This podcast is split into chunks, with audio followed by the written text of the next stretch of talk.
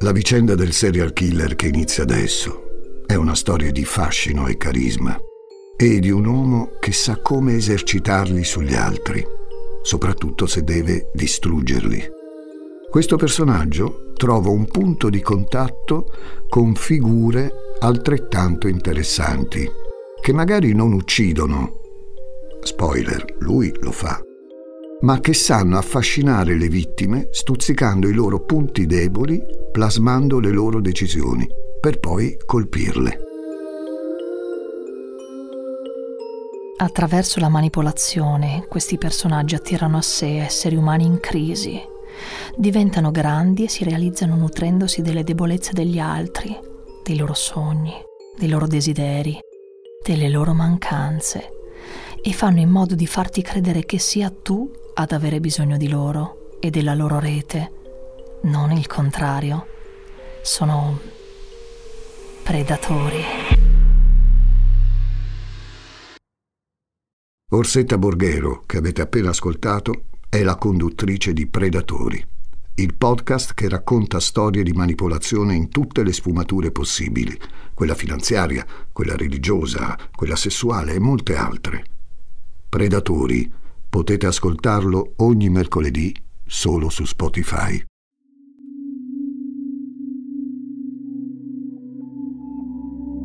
Cheryl dovrebbe essere abituata.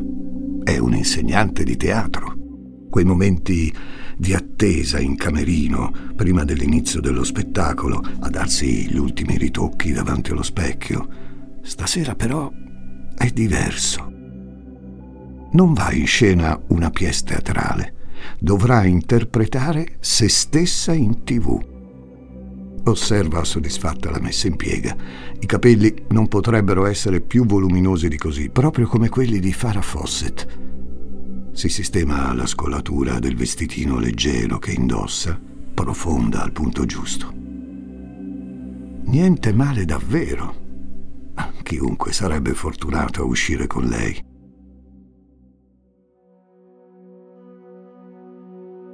La sera del 13 settembre 1978 è la sua sera. Delle sue amiche, quando hanno saputo che avrebbe partecipato a quel programma televisivo, le hanno dato della pazza. Cercarsi un pretendente di fronte a mezza America non sembra una buona idea, ma Cheryl la pensa diversamente. Che male c'è? In fondo è un gioco, sarà divertente. Mal che vada, incontrerà l'ennesimo tipo a cui piace fare il figo e con cui durerà solo un paio di appuntamenti, oppure... oppure potrebbe anche incontrare, non dico l'uomo della sua vita, ma almeno qualcuno di interessante, di diverso dal solito, con cui passare dei momenti indimenticabili. In onda tra un minuto. Cheryl prova un sorriso smagliante allo specchio può fare di meglio. Ne provo un altro, questa volta più malizioso. È pronta. È anche un po' emozionata. Non sa bene cosa aspettarsi. Sicuramente del divertimento.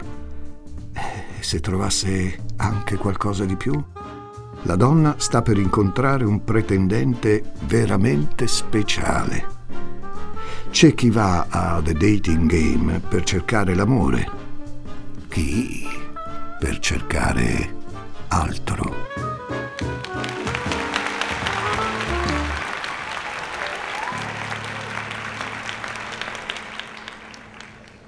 Sono Francesco Migliaccio, benvenuti a un nuovo episodio di Demoni Urbani.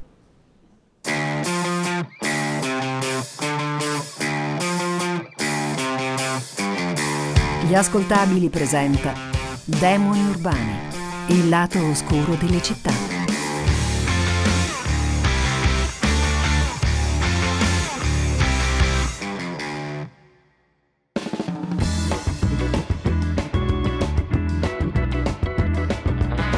Ah, essere giovani nel 1968 a Los Angeles. È l'anno simbolico del cambiamento, il periodo migliore per godere della bellezza di una California da sballo dove regnano la spontaneità e un'enorme enorme senso di libertà. Amore sincero e fiducia nel prossimo sono i valori radicati nei giovani, grazie allo stravolgimento socioculturale degli anni 60. Sotto il sole della California del 1968 puoi sentirti libero dai costumi, dalle norme sociali, respirare un'aria più leggera e stimolante. Perfino Hollywood non rimane immune a questo grande spirito di libertà e si lascia travolgere dall'onda del cambiamento, rinnovandosi. C'è un luogo tra le colline di Hollywood, che ospita spesso i rappresentanti del fermento artistico di quegli anni. Attori, registi, musicisti, produttori. Per tutti, The Place to Be è l'albergo Chateau Marmont. Non è l'hotel più glamour e nemmeno il più lussuoso di Hollywood, eppure attrae immancabilmente una celebre clientela situato alla fine di Sunset Boulevard, incuriosisce con la sua architettura ispirata allo Château d'Amboise, un imponente castello sulla Loira, che è stato la residenza di molti re francesi a partire dal 1434. Le torrette a punta e i tetti spioventi che spuntano dalla strada stridono un po' con le palme su cui si staglia l'insegna d'ingresso. Sembra un angolo di Europa dal fascino decadente catapultato da un'altra epoca nell'assolata e frenetica Los Angeles. L'hotel è noto per essere un posto dove potersi lasciare andare completamente. Ha fatto e farà da sfondo a tradimenti, scandali, feste selvagge e morti famose. Come già nel 1939 diceva il produttore Harry Cohn, cofondatore della Columbia Pictures. Se dovete mettervi nei guai, fatelo al Marmont. Per Tali Shapiro, otto anni, nel 1968 lo Chateau Marmont non è niente di tutto questo. È semplicemente casa. Dopo un incendio nella propria abitazione, la famiglia di Tali si era trasferita nel celebre albergo, in attesa di trovare una nuova sistemazione. La mattina del 25 settembre 1968 è calda e soleggiata. Tali esce da sola dall'ingresso del Marmont e scende su Sunset Boulevard in direzione della scuola. Cammina con grande attenzione, sfiora appena l'asfalto, indossa delle deliziose Mary Jane bianche e non vuole sporcarle. Si sente carina con quelle scarpette che le ha preso la mamma, un modello dalle linee tondeggianti e con i lacci sul dorso del piede non vede l'ora di sfoggiarle in classe davanti alle compagne.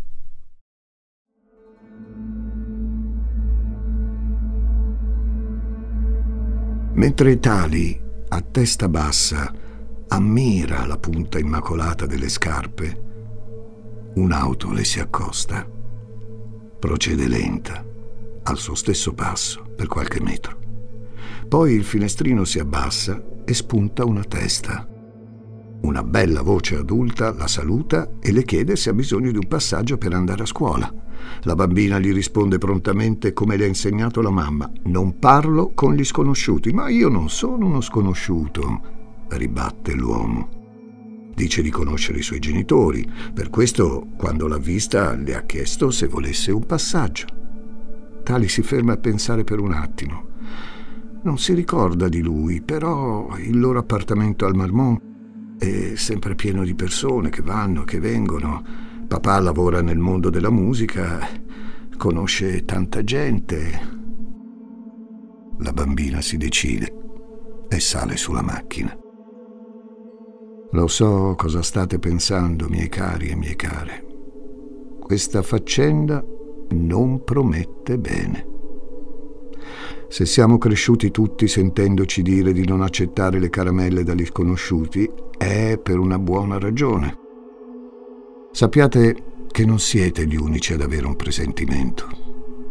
L'ho avuto anche un passante che ha assistito alla scena che vi ho appena descritto. Certo, non sono affari suoi, ma non può rimanere indifferente vedendo una bimba tallonata e convinta a salire su un'auto da un giovane uomo che di sicuro non sembra essere suo padre. Anche lui ha delle figlie dell'età di tali. Sente che c'è qualcosa che non va in ciò che ha appena visto. Segue la macchina fino a destinazione e quando nota che la bambina viene spinta a forza dentro una casa al pian terreno, non ci pensa due volte a chiamare la polizia.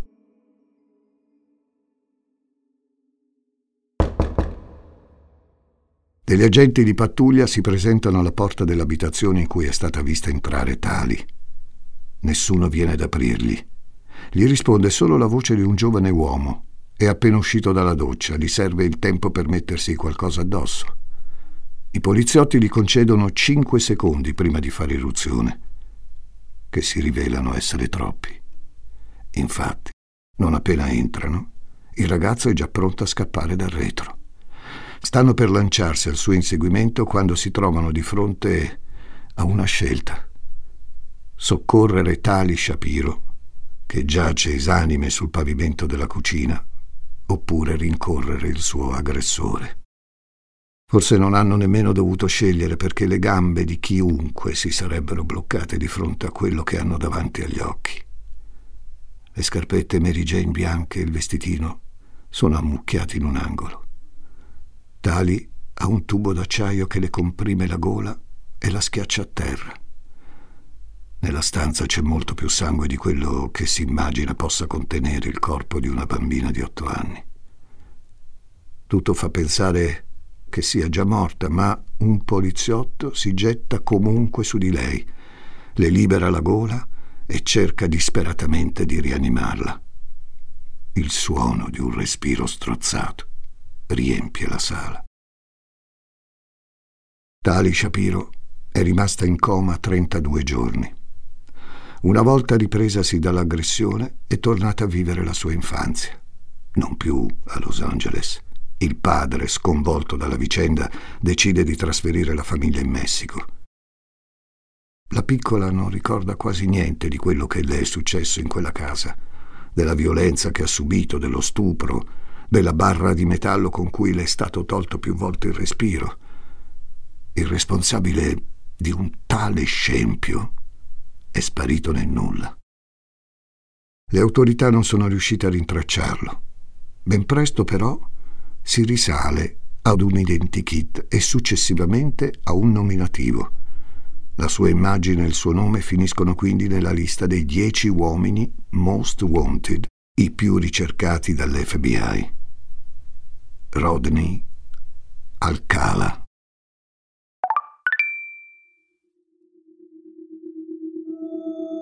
Oggi per incontrare qualcuno c'è l'imbarazzo della scelta.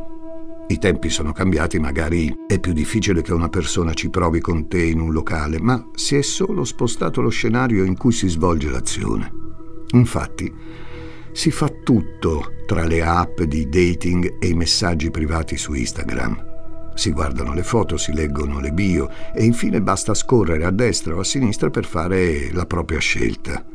Poi, in caso, ci si conosce. Nel 1978 invece le cose andavano diversamente. Negli anni 70 tutto è più sexy e anche la programmazione delle reti televisive si concede dei contenuti più leggeri e disinvolti. È il caso dello show The Dating Game messo in onda per la prima volta nel 1965. Qui la dinamica è opposta. Si sceglie senza poter guardare. Prima ci si conosce, poi, in caso, ci si vede.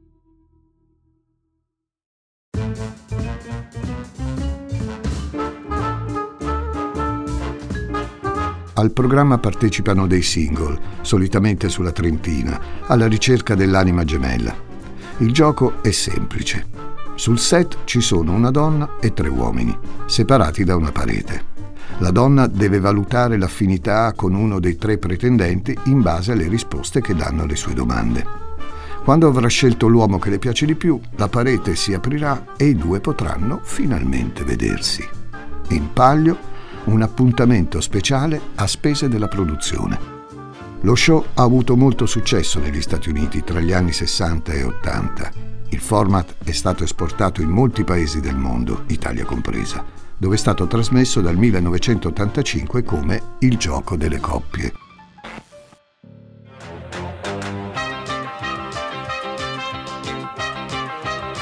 Nella puntata del 13 settembre 1978 la single fortunata è Cheryl Bradshaw. Il conduttore Jim Lang le presenta i tre uomini tra cui scegliere. La descrizione del pretendente numero uno è la più intrigante. Fotografo professionista. Nel tempo libero ama fare skydiving e andare in moto. Il ritratto degli altri due pretendenti è decisamente più classico. Bravi ragazzi, svegli, interessanti, sì, ma in confronto all'adrenalinico pretendente numero uno sembrano un po' noiosi. Cheryl non lo può vedere, ma durante il gioco le basta ascoltare come risponde alle sue domande per percepire tutto il suo carisma. Bachelor number one. Yes. What's your best time? The best time is at night, nighttime, Why do you say that? because that's the only time there is. La chimica tra Cheryl e il pretendente numero uno è incandescente. Il pubblico in studio che partecipa alla registrazione è in estasi, li adora. Il botte e risposta incalzante tra la ragazza e il pretendente è vivace e ammiccante, anche abbastanza spinto. Del resto, la meccanica dello show è costruita per far divertire partecipanti e spettatori con domande allusive e risposte ricche di doppi sensi. Cheryl coglie ogni occasione per provocare scherzosamente il pretendente numero uno. Flirta e gioca con l'ironia. Lui incassa ogni colpo e risponde a tono. Ci divertiremo un sacco insieme, Cheryl, è la prima cosa che le dice. Quando la donna gli chiede qual è il momento migliore della giornata, secondo lui, risponde sicuro. La notte. Il mattino e il pomeriggio sono ok, ma è durante la notte che le cose si fanno interessanti. Cheryl non ha dubbi. Sceglie il pretendente numero uno. Ora può finalmente vederlo. Non le è andata male, proprio per niente. È molto alto, fisico, asciutto e atletico. La camicia aperta sul petto rivela pettorali ben torniti. Sfoggia una chioma folta, mossa e castana che gli arriva sulle spalle. Una volta che l'hai notato, è difficile staccargli gli occhi di dosso. Ha un che di magnetico. Sarà quel sorriso aperto e limpido, saranno gli occhi scuri e profondi, incorniciati tra le sopracciglia nere e gli zigomi alti e sporgenti. E se non bastasse l'aspetto fisico, ci sono lo stile e il portamento sicuro di chi domina lo spazio, c'è l'atteggiamento brillante di chi sa stare al gioco, con la battuta sempre pronta. Il conduttore fa le presentazioni ufficiali. Cheryl, ecco il tuo pretendente numero uno. Saluta Rodney Alcala.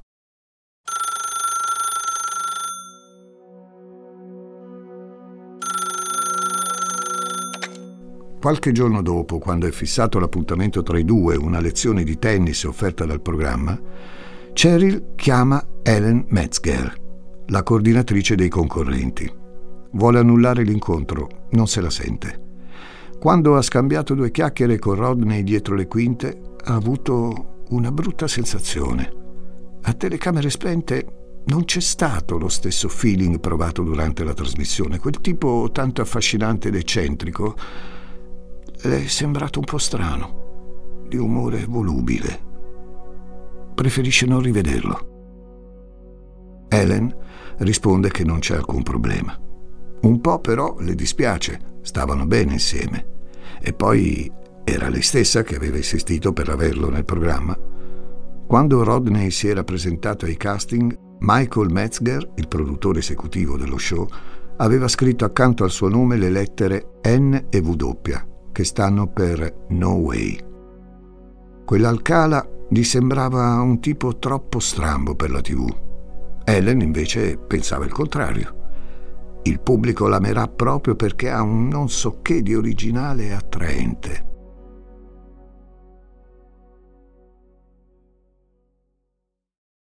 L'istinto di Cheryl Bradshaw è salvifico. In quegli anni fare dei controlli sul background dei partecipanti non è tra le abitudini delle produzioni di show televisivi, perciò nessuno sa che l'affascinante telegenico Rodney Alcala è stato nella lista dei ricercati dell'FBI, che dieci anni prima ha quasi ucciso una bambina e che da quella terribile aggressione nel 1968 al 13 settembre 1978 ha fatto molto altro.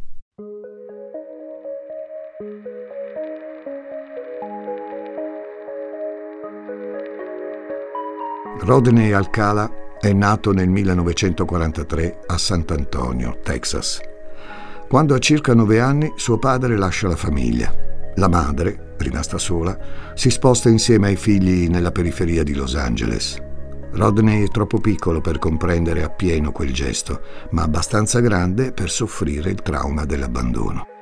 Cresce con un incolmabile senso di colpa e un pensiero fisso in testa.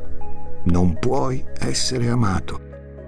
C'è qualcosa di sbagliato in te, ecco perché papà se n'è andato, ecco perché non ti ama, perché non ti vuole. Nessuno ti vuole. È solo colpa tua se vi ha lasciati.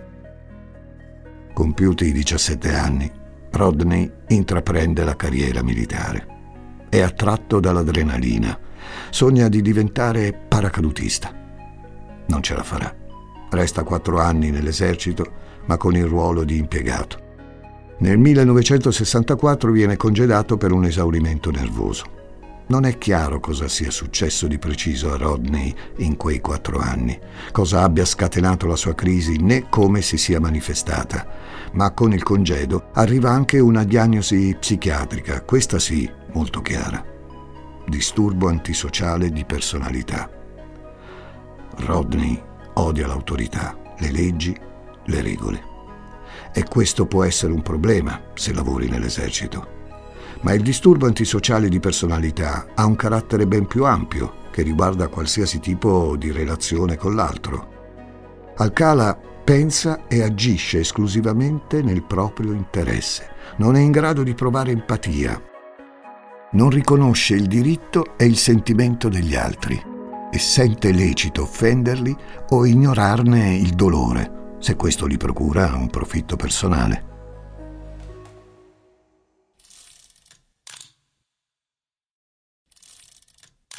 Il giovane Alcala scopre un modo di mettersi in relazione con gli altri. La fotografia.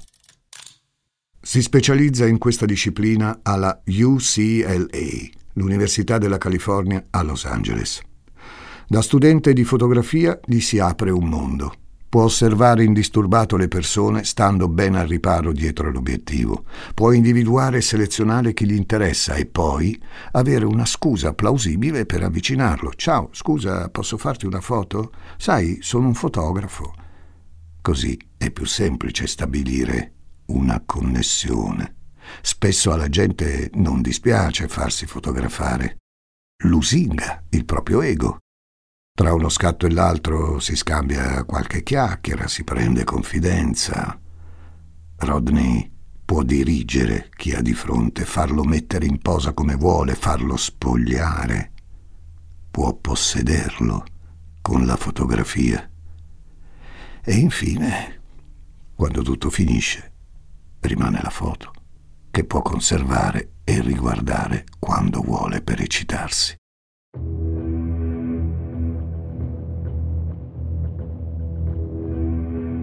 La fotografia da passione diventa ossessione per Alcala. Passa le giornate bazzicando su e giù per Sunset Boulevard, per downtown, per le spiagge, per tutta la città. Fotografare le persone per strada gli piace e poi nessuno può dirgli niente. È uno studente di fotografia, è il suo mestiere. Probabilmente è in una delle sue perlustrazioni che ha individuato tali Shapiro una preda semplice da avvicinare. Non è riuscito però a scattare una foto. Non ha il suo strumento di libidine. Non ha niente che possa ricordargli cosa ha provato nell'imporsi su quel corpo. Il godimento che l'ha pervaso ogni volta che spingeva la sbarra di metallo sul fragile collo della bambina e vedeva la vita uscire da lei. Allora allentava la pressione e lasciava che l'organismo della piccola si riprendesse per un attimo.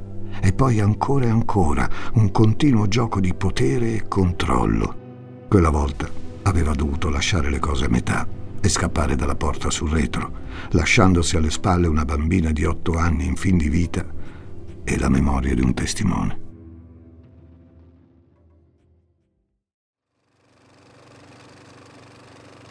Dalla West alla East Coast, dalla macchina fotografica alla macchina da presa. Dopo l'aggressione a Tali Shapiro nel 68, Alcala fugge a New York, assume l'identità di John Berger e si iscrive alla New York University, dove studia cinema, seguendo i corsi di Roman Polanski. Continua a fotografare, va in giro per la città fermando i passanti e spacciandosi per un professionista. Passanti non scelti a caso, ovviamente. Ma sai che potresti fare la modella? Vieni benissimo in foto, dovremmo trovarci per scattare di più, sai, sono un fotografo professionista. Un po' di simpatia, un po' di adulazione. Ed è fatta. Cornelia Crayley, poco più che ventenne, nel giugno 1971 ci crede e si lascia fotografare. La ragazza viene poi trovata morta, strangolata nel suo appartamento. Quell'anno, a New York, c'erano stati quasi 2000 omicidi, senza alcun sospettato, senza alcuna pista da seguire, né indizi né prove certe. Il suo caso viene archiviato nel mucchio di quelli irrisolti.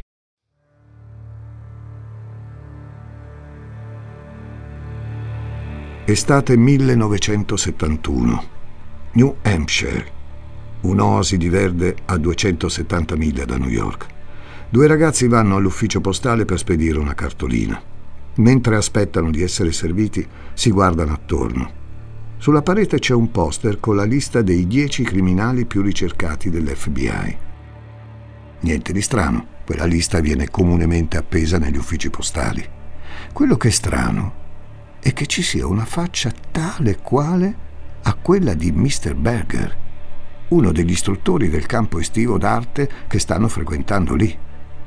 Il nome non corrisponde, ma la somiglianza è inequivocabile. L'uomo viene stradato in California e condannato per la violenza su Tali Shapiro. I genitori della piccola rifiutano di farla testimoniare. Non vogliono che possa rivivere in alcun modo le atrocità subite. Questo fatto purtroppo non aiuta al processo. Tutto ciò che si riesce a ottenere è un patteggiamento per abusi su minore. Rodney Alcala riceve una sentenza indeterminata. Significa che una volta all'anno la Commissione per la libertà vigilata revisiona il caso del condannato e può rivalutarlo, se quest'ultimo dimostra evidenti prove di riabilitazione. Alcala resta in carcere meno di tre anni, la sua sociopatia lo porta a manipolare e ingannare in maniera molto convincente gli psicologi della prigione. È un detenuto modello che si è impegnato molto nel migliorare il suo stato mentale. È libero di uscire. Ma non dura molto. Dopo neanche due mesi viene bloccato sugli scogli di Huntington Beach mentre offre marijuana a una tredicenne. Se non li avesse scoperti un ranger, forse sarebbe andata diversamente.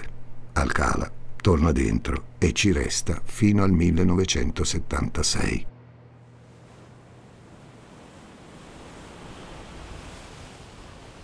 Le spiagge della California del Sud sono fantastiche. C'è una bella luce naturale e sono ben popolate con una vasta scelta tra chi fa surf, chi va in skate, sui pattini o semplicemente passeggia sulla promenade. Per Alcala, Huntington Beach è il territorio di caccia perfetto. Invisibile in pieno sole, osserva, seleziona e punta la preda. Dopo il ritorno in libertà, Rodney ottiene un lavoro come tipografo al Los Angeles Times. Ciò gli permette di girare con un tesserino del giornale e fingersi un loro fotografo. Un modo in più per darsi credibilità quando avvicina le persone.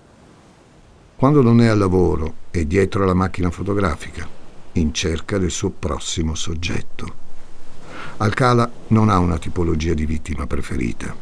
Ragazzini, bambine, giovani donne, il genere e l'età non fanno troppa differenza, purché ne abbia il controllo.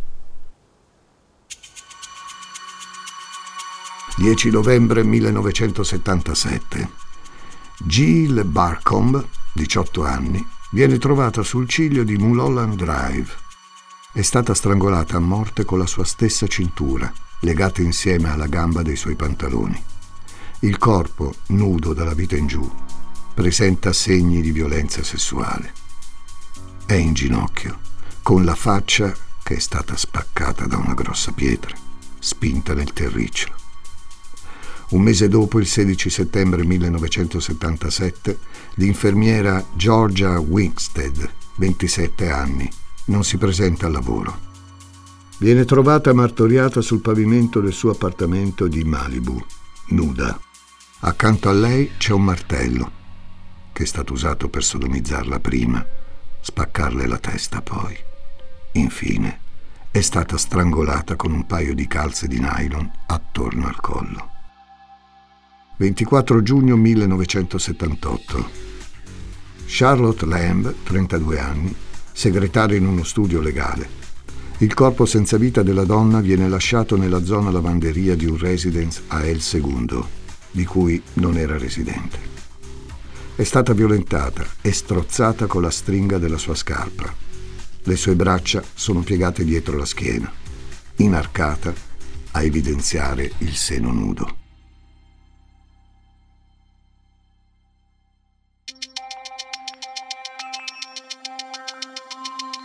Su tutte queste morti atroci c'è la firma di Rodney Alcala.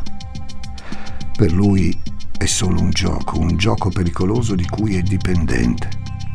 Gode troppo nell'avere il controllo totale sulle sue vittime, nell'avere il potere di dargli la vita e la morte, sospendere per un attimo allentando la presa sulla loro gola e vedere il terrore nei loro occhi prima di finirle. La dinamica è sempre la stessa, violenza sessuale, strangolamento e infine quelle posizioni accuratamente esplicite in cui lascia i cadaveri. È coerente con il suo feticismo fotografico. Gli piace dominare totalmente i corpi per trovare l'estremo piacere che per lui passa attraverso la vista. Li modella, li mette in posa come se fossero dei manichini da fotografare tutto ciò che Rodney Alcala fa è per il suo godimento. Nessun rimorso, nessun pentimento per nessuna delle vittime. Anzi, guardatemi, sono qui in tv di fronte a migliaia e migliaia di spettatori invece che in prigione. Rodney si presenta a uno dei programmi più noti d'America non ha paura di mostrare la sua bella faccia e ricevere tutte quelle attenzioni. Gli piace ingannare chi lo guarda e fargli credere di essere uno a posto, uno come tutti, quella persona normale che non potrà mai essere.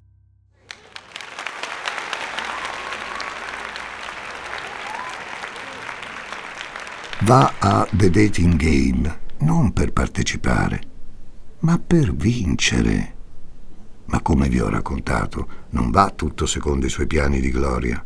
Vince, sì, però poi Cheryl non vuole uscire con lui. I tipi come Rodney Alcala non vivono bene il rifiuto.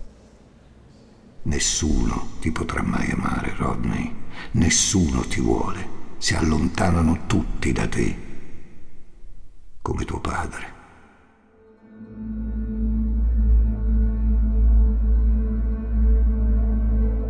Alcala cova dentro sé nuova rabbia e nuova fame, incontrollabili. Torna a giocare con la vita delle persone.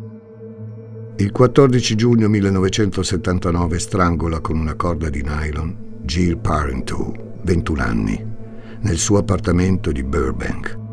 Infila dei cuscini sotto al cadavere nudo per inarcare il busto e mettere in risalto il seno. Ma a Rodney sembra che il gioco questa volta sia durato troppo poco.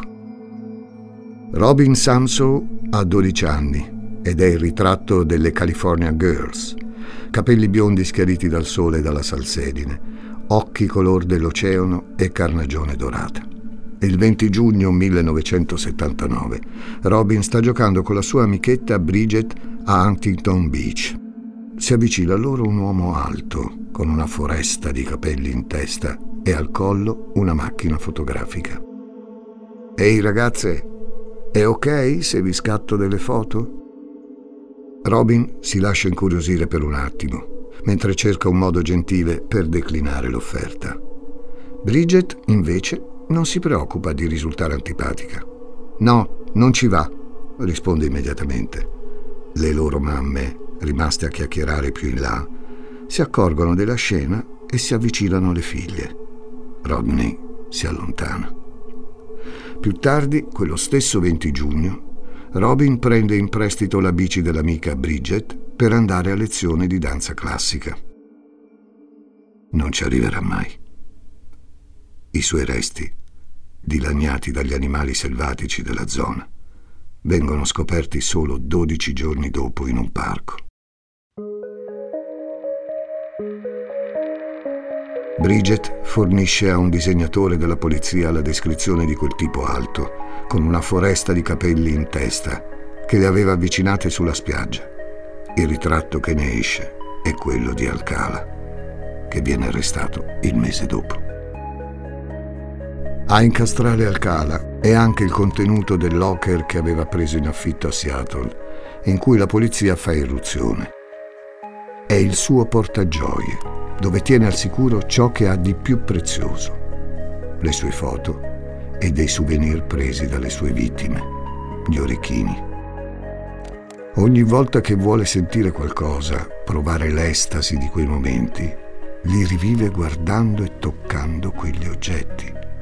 Gli album contengono migliaia di foto, bambini e bambine, ragazzini e poi tante ragazze, alcune per strada, altre in un ambiente domestico o quello che sembra uno studio, in piedi, sedute, in posa mentre guardano fuori da una finestra o direttamente in camera, vestite o nude. Tra gli orecchini ci sono anche quelli di Robin Samso. Il gioco è finito. La famiglia di Robin vuole giustizia. Non ha potuto nemmeno avere un corpo su cui piangere, ma solo dei resti. Il processo inizia nel 1980 e si conclude con la massima pena, la condanna a morte. Ma non è ancora il momento della resa dei conti. La Corte Suprema della California revoca il verdetto in quanto la giuria che aveva preso parte al processo era stata informata dei precedenti crimini sessuali di Alcala. Poteva essere stata influenzata dal pregiudizio.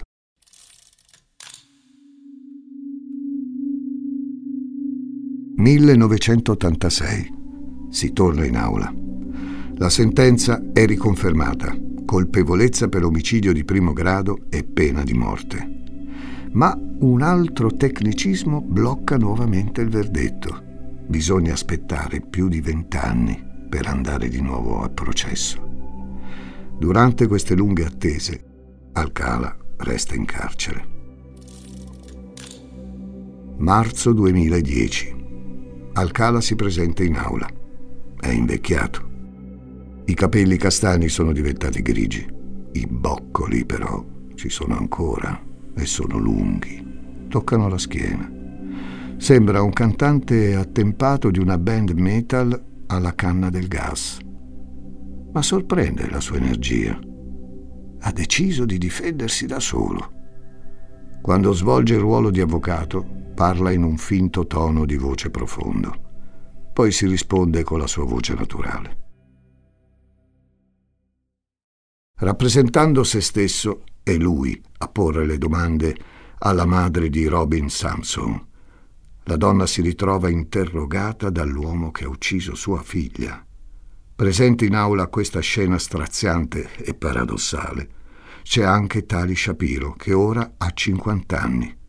Non era tenuta a farlo. È lì perché vuole esserci, per le vittime e per le loro famiglie. Il processo per la terza volta si conclude con la conferma della condanna a morte.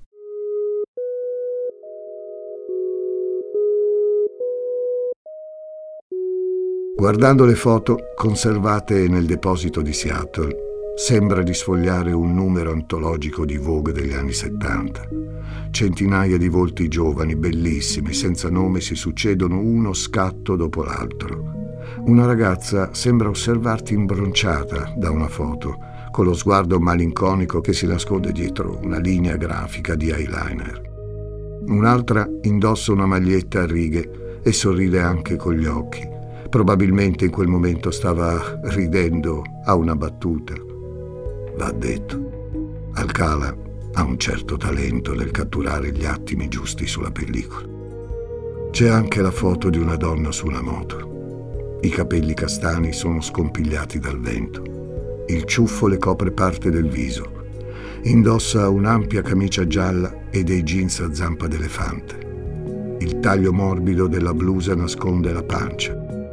Al sesto mese di gravidanza. È Christine Ruth Thornton, scomparsa nel 1977.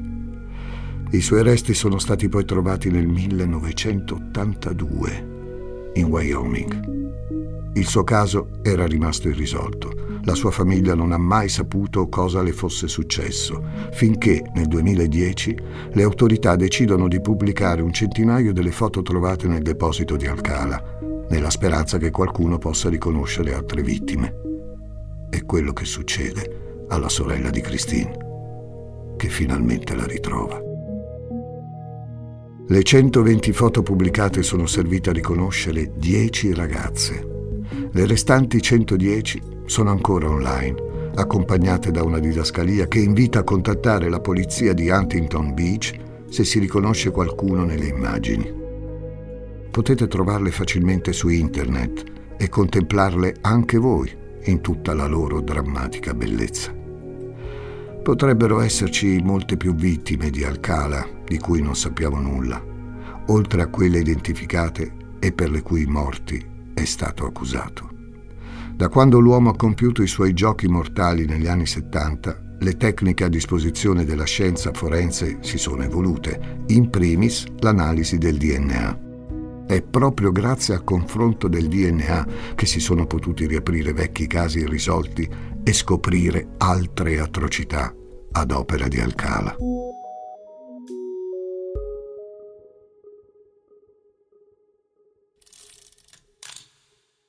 Nel 2013 viene condannato nello Stato di New York per l'omicidio di Cornelia Creeley nel 1971 e per quello di Ellen Over, una ragazza scomparsa nel 1977. Sorprendentemente, Alcala si dichiara colpevole. Finora aveva sempre sostenuto di non ricordarsi di aver mai ucciso nessuna donna. Ad ogni modo, come sempre, non mostra alcuna emozione in relazione alle sue vittime. A 73 anni le condizioni di salute di Alcala sono precarie. Vive ormai confinato in un letto del reparto medico del carcere. Nel settembre 2016 degli ufficiali dello Stato del Wyoming lo incontrano per raccogliere ulteriori informazioni a supporto dell'accusa per l'omicidio di Christine Thornton. Gli agenti gli mostrano delle foto della scena del crimine e infine quella della donna sulla moto. Cosa sai dirci di questa ragazza? Rodney resta in silenzio. Prende in mano la foto e con un dito traccia lentamente i contorni del corpo di Christine. Poi inizia a picchiettare le dita sull'immagine continua a non rispondere agli agenti. Non è più lì con loro. Sta rivivendo quel momento con lei.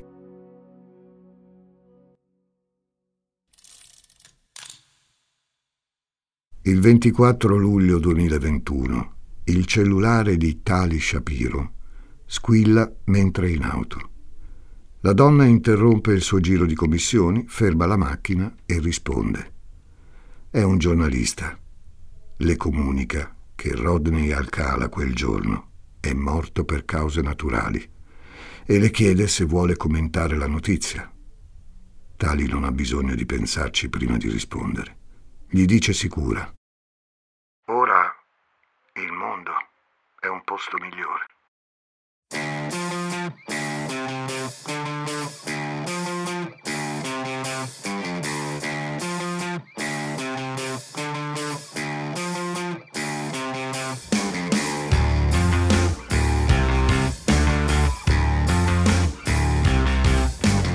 Demoni Urbani è una serie originale degli ascoltabili a cura di Gianluca Chinnici e Giuseppe Paternò Raddusa, condotta da Francesco Migliaccio.